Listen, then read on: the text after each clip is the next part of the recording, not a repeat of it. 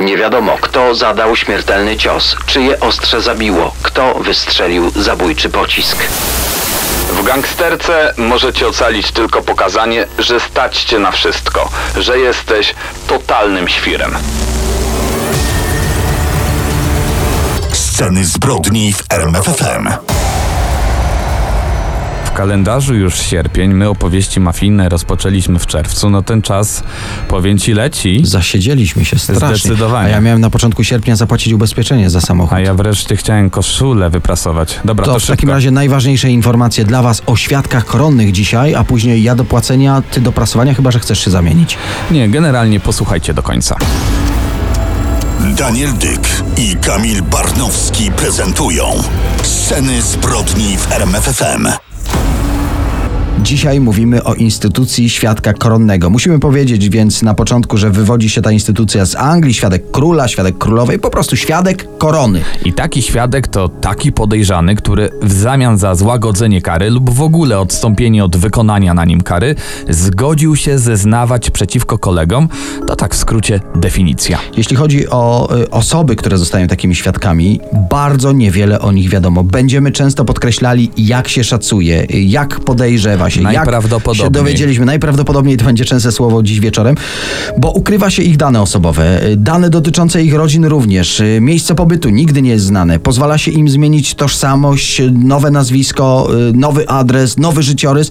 Pozwala się nawet zmienić twarz. Przysługuje świadkom koronnym po wypełnieniu oczywiście swoich powinności operacja lub cała seria operacji plastycznych. To nawet więcej niewiadomych, bo tak naprawdę nie wiemy, ile wynosi ich wynagrodzenie. No tak, nie mogą pracować, trzeba ich utrzymywać. Zeznania są opatrzone klauzulą tajności, nawet liczba świadków koronnych nie jest dokładnie znana. Prawdopodobnie w Polsce ten status przyznano około 110, a może 120 osobom. My w opowieściach mafijnych skupimy się na tych najgłośniejszych świadkach koronnych i najgłośniejszych sprawach.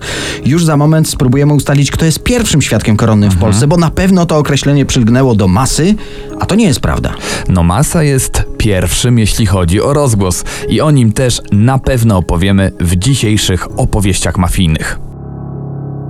To są opowieści mafijne, wakacyjny cykl scen zbrodni w radiu RMFFM. Jak już wspomnieliśmy, dzisiaj rozmawiamy o świadkach koronnych i tak naprawdę pracę nad ustawą właśnie o takiej figurze świadka koronnego zaczęto w złotych czasach mafii w pierwszej połowie lat 90. Oczywiście było mnóstwo głosów y, przeciwnych tej instytucji. Zarzucano m.in. fakt, że łamie konstytucję, no bo w końcu wszyscy są równi wobec prawa, tak? I powinni odpowiadać za swoje przestępstwa. Każdy. No tak, ale darując winy jednemu takiemu skruszonemu, łapiesz wielu groźniejszych. Widzę, że będziesz zbijał moje argumenty, no to y, spróbuj się zmierzyć z takim. Jak to tak? Na koszt społeczeństwa chronić i utrzymywać przestępców? No ale przecież to samo można zarzucić systemowi penitencjarnemu. Trzymamy przestępców w więzieniu, utrzymujemy ich, no i chronimy. No ale szczególnie dziwny y, musi, musiał się wszystkim wydawać zapis, że przynajmniej w tej początkowej fazie świadkowie koronni zachowali zdobyty nielegalnie majątek. No zgadza się, ale za to likwiduje się majątek bossów, a co najważniejsze, przestają oni szkodzić skarbowi państwa. No właśnie, mimo szeregu zastrzeżeń, bo my wymieniliśmy tylko kilka, ustawa weszła w życie 1 września 1998 roku na próbę, na 3 lata. Później ten okres próby przedłużono do 2006 roku i od tego czasu te przepisy zmodyfikowane obowiązują na stałe. Początkowo, w tym próbnym okresie, status świadka koronnego przyznano według różnych źródeł od 81 do 87 osób, po kilkunastu świadków rocznie. No, teraz sądy powołują po kilku świadków rocznie najwyżej, a był nawet podobno rok, gdy ten status przyznano zaledwie jednej osobie. Aktualnie jest ich około 110, może 120, o tym już e, wspominaliśmy, i zdecydowana większość z nich to tak zwani żołnierze, czyli można powiedzieć szeregowi gangsterzy. Podobno w tym początkowym okresie próbnym, znowu będziemy do niego wracać, prowadzono dość dokładne statystyki, by na ich podstawie stwierdzić, czy ta instytucja powinna zostać na stałe. Stąd możemy powiedzieć, że no w miarę wiemy, że w tym czasie do 2006 roku tych pierwszych około 80 świadków koronnych ujawniło ponad 9 tysięcy przestępstw. Dzięki nim zarzuty postawiono aż 3 tysiącom osób. Dobra, ale zostańmy jeszcze przy tej statystyce koronnej. Kilku świadków zakończyło udział w programie i pod nowymi nazwiskami toczy zupełnie inne życie. Kilku straciło ten status, bo przyłapano ich na kłamstwach albo w trakcie programu nadal popełniali przestępstwa. O nich oczywiście powiemy za moment. Ale jest jeszcze jedna ciekawa statystyka, prawdopodobnie znowu wciąż aktualna. Z danych, do których dotarliśmy, wynika, że zarząd trzeci Centralnego Biura Śledczego, który chronił koronnych, y, nie odnotował żadnego zamordowanego świadka koronnego, chociaż jak się domyślamy, świat przestępczy wydał na byłych kolegów wyroki śmierci. Ale powiedzieliśmy, jak to się zaczęło, ale pewnie nasi słuchacze zastanawiają się, kto tak naprawdę był tym pierwszym świadkiem koronnym. I tutaj znowu obawiam się, y, mimo najszczerszych chęci, możemy minąć się z prawdą ze względu na tajność tych spraw. Zgoda? No to przyjmijmy ustalenia naszych dziennikarzy. Według śledczych RMFFM pierwszym świadkiem koronnym mógł być Sławomir J. To właśnie dzięki jego zeznaniom skazano dwóch jego kolegów, porywaczy nastolatka z Lubawy. Uprowadzili go w 98 roku, w pierwszym roku obowiązywania przepisów o świadku koronnym. Sceny zbrodni, opowieści mafijne. Kolejny ciekawy aspekt życia świadków koronnych. Na sekundę przeniesiemy się do Ameryki. Tam wynika z badań, że co trzeci świadek koronny zrywa umowę z państwem, a w Polsce eksperci przyjmują, że tylko nieznaczna większość, jakieś 60% polskich gangsterów, którzy właśnie zyskali ten status, już nie wróci na drogę przestępstwa, także w Polsce jest o wiele lepiej. Szacunki, ale gdy przyjrzeć się konkretom, nie brakowało spektakularnych wpadek nowego systemu, mimo jego sukcesu generalnie. I o kilku takich najgłośniejszych wpadkach musimy wam powiedzieć. To może zacznijmy od stopy. Gangster, który pomógł rozbić mafię wołomińską, kilka lat zeznawał policji, donosił na kolegów, ale okazało się, że grał na dwa fronty i gangsterów też informował, o co pytają go śledczy, jakie sprawy ich interesują. Wyszło też na jaw, że był sprawcą podwójnego zabójstwa. Zastrzelił wspólnika, z którym wyłudził z banku 300 tysięcy złotych, zamordował też jego narzeczoną. Właśnie, do tej pory nie powiedzieliśmy, że status świadka koronnego nie może zostać przyznany mordercy ani komuś, kto miał tak zwany współudział albo zlecił zabójstwo. No, Po prostu, jak mówili przestępcy, koronnym nie mógł zostać ktoś, kto miał na koncie głowę. Stąd podobno e, no, istniał pewien rytuał, by zyskać zaufanie, by żaden z gangsterów nie zeznawał przeciwko innemu ani przeciwko grupie. Dochodziło do wspólnego morderstwa. Wtedy nie wiadomo, kto zadał śmiertelny cios, czyje ostrze zabiło, kto wystrzelił zabójczy pocisk. Wszyscy mieli współudział, no i nikt, wiadomo, nie zostanie koronnym. To budowało zaufanie w gangu. Ale wróćmy do tych najgłośniejszych przypadków łamania statusu świadka koronnego. Może teraz prezes. Zeznawał w sprawie gangu krakowiaka, obciążył bossów, ale gdy był objęty programem ochrony świadków, popełnił około 100 przestępstw. Między innymi porwał w celu wymuszenia okupu. Podobno w ten sposób w środowisku zyskał status nietykalnego. Y, Każdy wiedział, że ma układy z policją. Zresztą podobnie Miron tu y, zeznawał, a tu między innymi wymuszał haracze. Dziennikarze ujawnili jego przestępstwa, ale statusu świadka nie utracił. No to może teraz kolejna kategoria: świadkowie koronni, którzy celowo zeznawali fałszywie.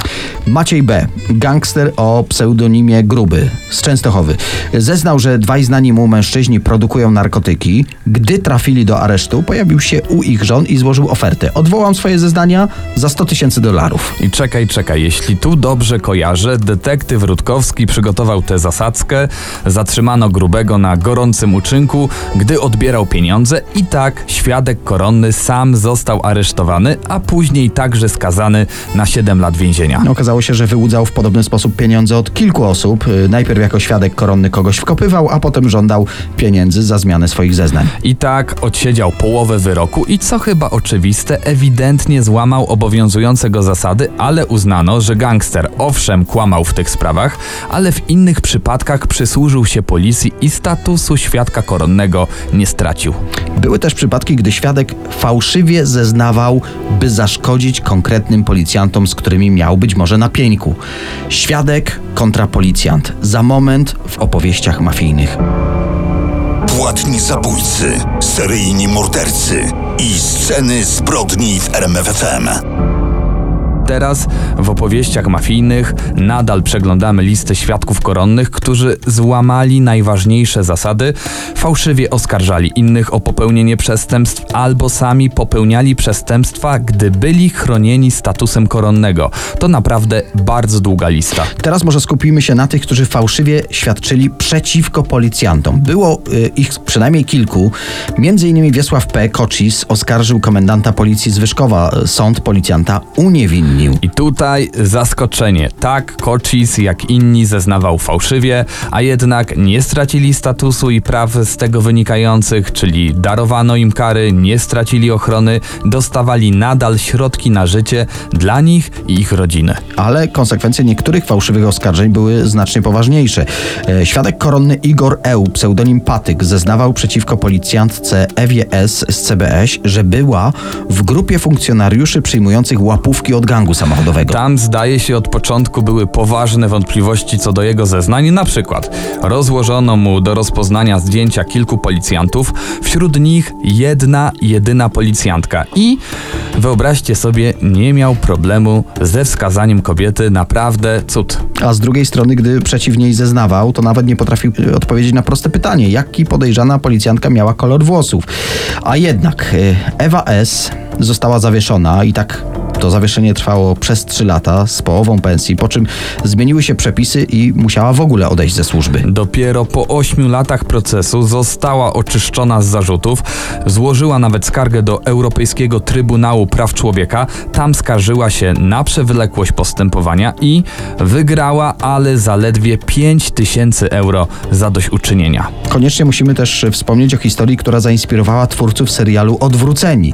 To był pierwszy przypadek, gdy ofiarą fałszywych zeznań był oficer Piotr W., wtedy najmłodszy w kraju naczelnik. I dodajmy, to on miał zwerbować do współpracy tego słynnego masę. I właśnie Masa opowiedział w prokuraturze, że policjant chciał od niego 10 tysięcy dolarów za ostrzeżenie przed przeszukaniem. Policjant odszedł ze służby, później trafił do aresztu.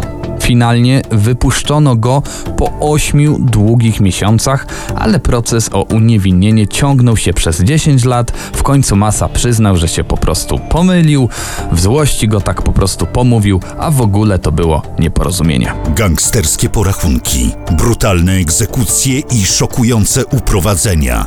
Sceny zbrodni, opowieści mafijne. Jeśli mówimy o świadkach koronnych, a o nich mówimy w e, scenach zbrodni, w opowieściach mafijnych, to chyba każdy ma teraz przed oczami przede wszystkim masę, a w głowie słyszy jego zniekształcony głos. No, chociaż ostatnio w wielu różnych wypowiedziach można już usłyszeć, jak naprawdę brzmi ten gangster, no ale na początku rozwiejmy wszelkie wątpliwości, dlaczego tak naprawdę masa. Myślę, że od masy ciała, od stylu treningu. Zawsze trenowałem na masę.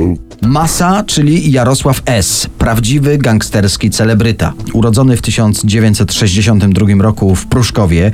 Jego tato trenował boks, zresztą sam w młodości też był pięściarzem. Y, Ojciec zostawił rodzinę, gdy Masa miał zaledwie dwa lata. Od tego momentu wszystkie obowiązki utrzymania, wychowania rodziny spoczęły na jego mamie. To nie były łatwe czasy, ledwo wiązali koniec z końcem. Jeśli chodzi o edukację, uczył się w technikum samochodowym, a potem w szkole budowlanej, aż w końcu naturalnie zaczął karierę przestępczą.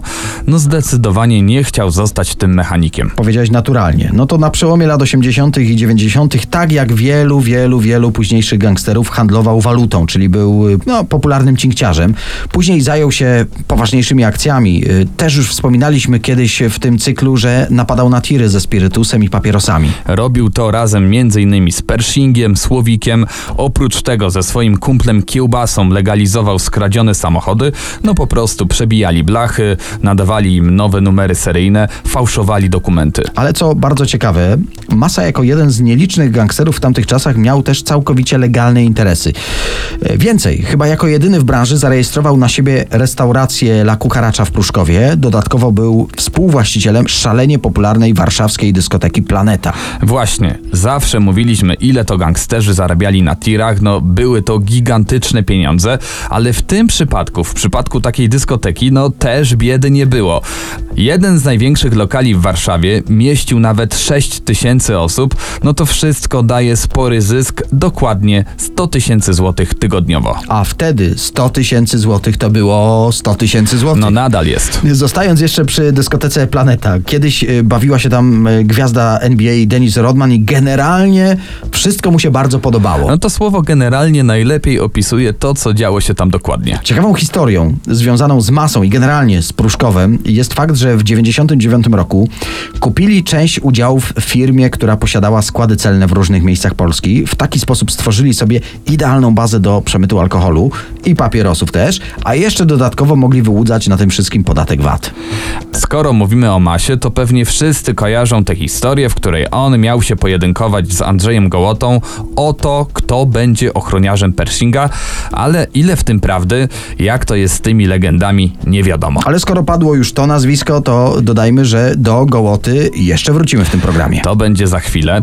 Zostając jeszcze na tym etapie kariery masy, z biegiem czasu wędrował coraz wyżej w tej mafijnej hierarchii, a to nie podobało się wszystkim, dlatego w 96 roku zorganizowano zamach na jego życie. Wysiadł ze swojego BMW, w rękach torby z zakupami. Spokój, relaks. Po chwili samochód wybuchł. Tak naprawdę do dzisiaj nie wyjaśniono, kto stał za zamachem na życie masy.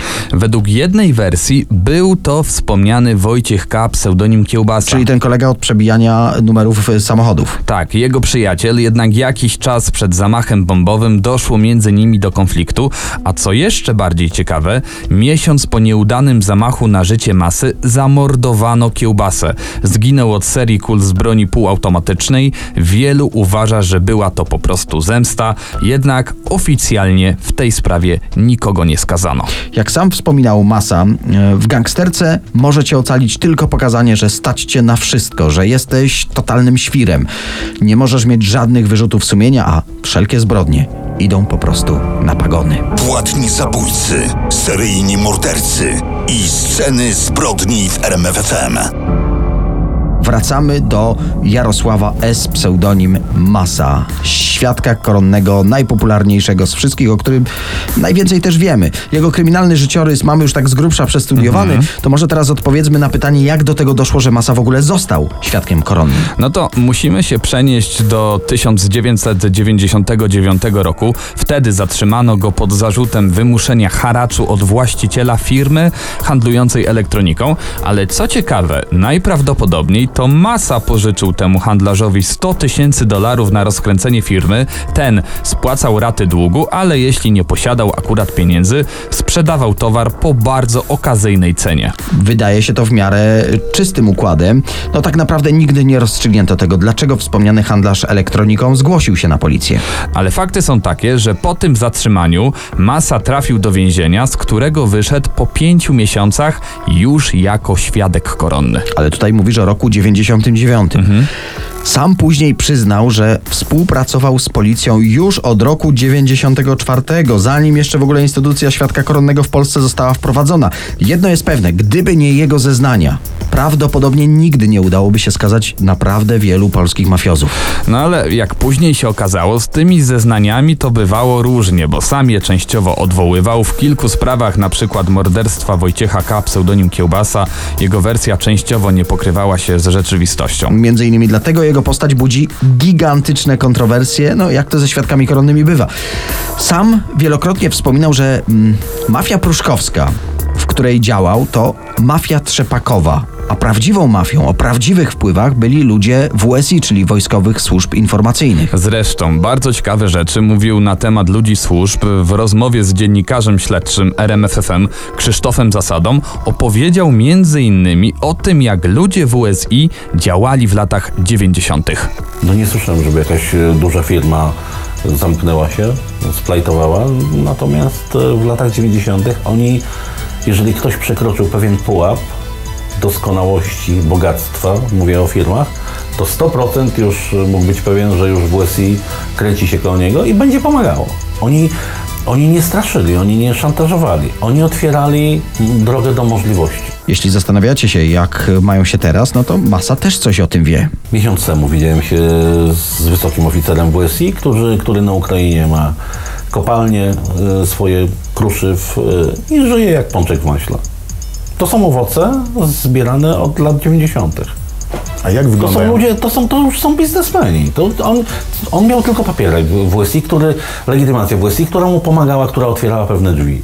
A on już dzięki, dzięki temu wcześniej już potwierał sobie i, i mm, zawarł takie znajomości, że w tej chwili im po prostu łatwo żyć, jest im z górki. I mimo tego, że Jarosław S. ma status świadka koronnego, w 2018 roku trafił do aresztu. Został zatrzymany pod zarzutem 18 różnych przestępstw, m.in. łapówki, paserstwo. Niedawno, bo w maju po dwóch latach wyszedł z aresztu. Dodajmy, ten areszt wielokrotnie przedłużano i teraz czeka na proces. Grozi mu nawet 10 lat więzienia. Mówiliśmy o Masie jako świadku koronnym, no to powiedzmy teraz o nim jako o literacie, bo Tak. jest współautorem 10 książek, oczywiście książek o mafii. Organizował nawet e, spotkania z fanami, był konsultantem w różnego rodzaju serialach i filmach sensacyjnych. Ale już absolutnie kończąc, bardzo głośno było o konflikcie między Masą a Andrzejem Gołotą. Gangster zarzucił Gołocie, że ten sprzedał walkę z Michaelem Grantem w 99 roku i zarobił na tym 7 milionów dolarów. W 2016 roku w związku z zamieszaniem wokół tej sprawy Masa w jednym z wywiadów nawet wyzwał Gołotę na pojedynek i zaręczał, że bokser nie przetrwałby nawet jednej rundy. No, nasi słuchacze pewnie zastanawiają się, jakby ta walka wyglądała. No tego prawdopodobnie nie dowiemy się nigdy, ale jedno jest pewne, Gołota ostatecznie proces sądowy wygrał. Ten wieczór szybko mija, trochę za szybko. Mam pewien niedosyt. Chciałbym Ale wam mamy opowiedzieć o jeszcze, wielu jeszcze historiach. coś w zanadrzu. Bardzo głośną sprawę, w której no równie głośno było o świadkach koronnych, bo właśnie świadkowie koronni są no tematem dzisiejszego odcinka, a tą sprawą, o której mówię, jest morderstwo generała Marka Papały. Musimy pokrótce opisać e, słuchaczom opowieści mafijnych tę sprawę. Marek Papała był komendantem głównym policji. Został odwołany z tej funkcji w styczniu 1998 roku, a pół roku później został zastrzelony przez nieznanego sprawcę. Generała policji zamordowano przy jego samochodzie, który był zaparkowany tuż pod jego domem. Wokół tego śledztwa pojawiły się wyłącznie znaki zapytania. Po 22 latach nadal wiemy bardzo niewiele. No ale są nazwiska, które ciągle pojawiają się w tej sprawie. Na przykład Igor Eł, pseudonim Patyk. On należał do grupy pruszkowskiej. Tam zajmował się głównie kradzieżami samochodów, fałszował też ich dokumenty i on został zatrzymany przez policję w roku 2000. Później został świadkiem koronny w sprawie morderstwa wspomnianego generała Marka Papały. Zeznał, że tej nocy w okolicach domu generała widział człowieka, który blisko współpracował z Ryszardem B., a dodajmy, Ryszard B. odsiaduje wyrok za morderstwo Pershinga. Wszystkie tropy prowadziły do pewnego znanego polonijnego biznesmena. Później zeznawał jeszcze Artur Z, pseudonim Iwan. Według jego wersji miało dojść do spotkania wspomnianego biznesmena oraz Ryszarda B. i Słowika. Na tym spotkaniu miało paść zlecenie morderstwa komendanta tylko za 40 tysięcy dolarów. Finalnie jednak Ryszard B. i Słowik zostali oczyszczeni z zarzutów w roku 2013. Równoległe śledztwo prowadziła prokuratura w Łodzi i no jest jeszcze inny świadek koronny w tej sprawie, a dokładnie Robert P. Według jego zeznań za morderstwo generała odpowiada inny świadek koronny, Tak, Igor Eł. wspomniany Patyk, tak jest, oraz Mariusz M. pseudonim Majek. I według tej wersji generał miał zginąć przypadkowo, bo celem złodziei miał być jego samochód DU. Dodajmy, to tak naprawdę zwykły samochód, żaden ekskluzywny. Później Robert P. dodał, że nie widział, kto dokładnie strzelał do generała, ale problem polega na tym, że nie ma innego świadka, który widział moment tego morderstwa i to jest największa przeszkoda. Wyobraźcie sobie teraz ten chaos. Dwie różne wersje zdarzeń. Dwóch świadków koronnych w tej samej sprawie. Któryś z nich musi się mylić albo celowo myli tropy śledczych. Zostawmy to, tego w tym programie przecież my nie rozstrzygniemy. Za to w archiwum RMFFM znaleźliśmy ciekawy wywiad z Masum, w którym on opowiada, co sądzi o wersji, według której za zabójstwem generała Marka Papały stoją zwykli złodzieje samochodów związani z Pruszkowem. No mogło do tego dojść, no ja nie mogę tego wykluczyć. Ale dla mnie, generalnie ta sprawa dla mnie to jest śmieszna, bo złodzieje nie latali z klamkami mm, na, na, na, na, na kradzieże, bo to by miało krótkie nogi. Pamię- Pamiętajmy, że w latach 90., pod koniec lat 90. mm, były takie grupy, które się nazywały moskity. I taka grupa moskitów, jeżeli by zatrzymała samochód złodzieja, mieli świetne rozpoznanie i byłaby klamka w samochodzie, to oni od razu mają sanki 3 miesiące, sankcje 3 miesiące. To Nie ma, nie ma, w ogóle nie ma rozmowy. W pierwszej chwili nie wierzyłem w to, śmiałem się z tego, tak jak powiedziałem. Natomiast później, zapoznając się minimalnie z dowodami, no, doszedłem do wniosku, że jest, było to możliwe. Aczkolwiek no to, to jest 10% daje możliwości. Czy jeżeli my się baliśmy moskitów, to byśmy się e, prężyli do, do generała? A poza tym no, z takimi ludźmi dało radę załatwiać e, różne rzeczy. My robiliśmy wszystko, żeby było jak najciszej. Bo nam huk był już w, pod koniec lat 90. Niepotrze, kompletnie niepotrzebny. I jeśli chodzi o sztafilowanie się, o zastraszenie, zastraszenie e, miast, miasta, e, to był czas na to. Początek lat 90. Zrobiliśmy to, można powiedzieć, modelowo, książkowo. No i potem, to, potem mm, krocie z tego zbieraliśmy. A czy kradliście Deu Espero? To były chodliwe samochody? Powiem szczerze, grupa Patyka pośrednio związana ze mną, By- była, była mm, pod moją, w mojej juryzdykcji. Jeżeli Bysio by mi e, przyniósł pieniądze za Deu Espero, to, to, to bym go opluł wtedy. No, No ale z Najwyżej kodami handlowaliście faworyt. no zaraz, zaraz, ale to były, ja, mówimy tutaj o Skodach, które, którymi handlowały niziny.